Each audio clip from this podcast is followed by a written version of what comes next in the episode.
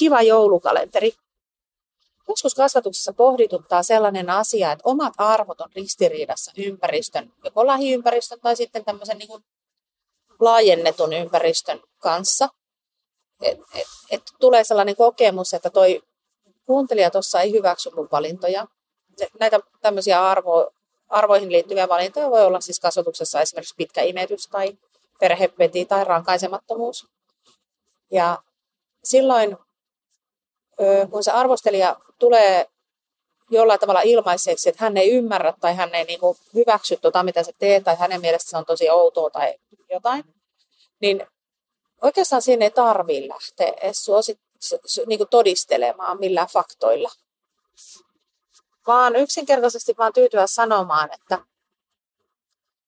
että, että mua loukkaa se, että sä arvostelet mun valintoja.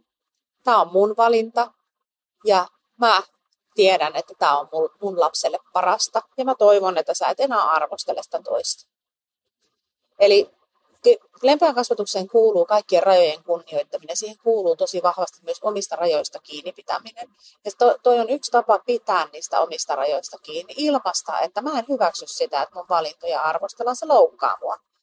Ja samalla sitä tulee tehtyä myös tärkeää kasvatustehtävää, eli, eli an, antaa myös lapselle sen infon, että et, et kukaan ei saa ylittää meidän rajoja.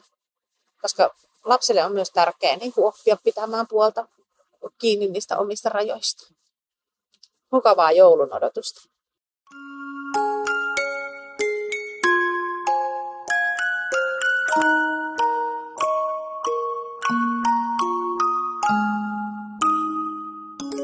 Kiitellysvanhemmuus.fi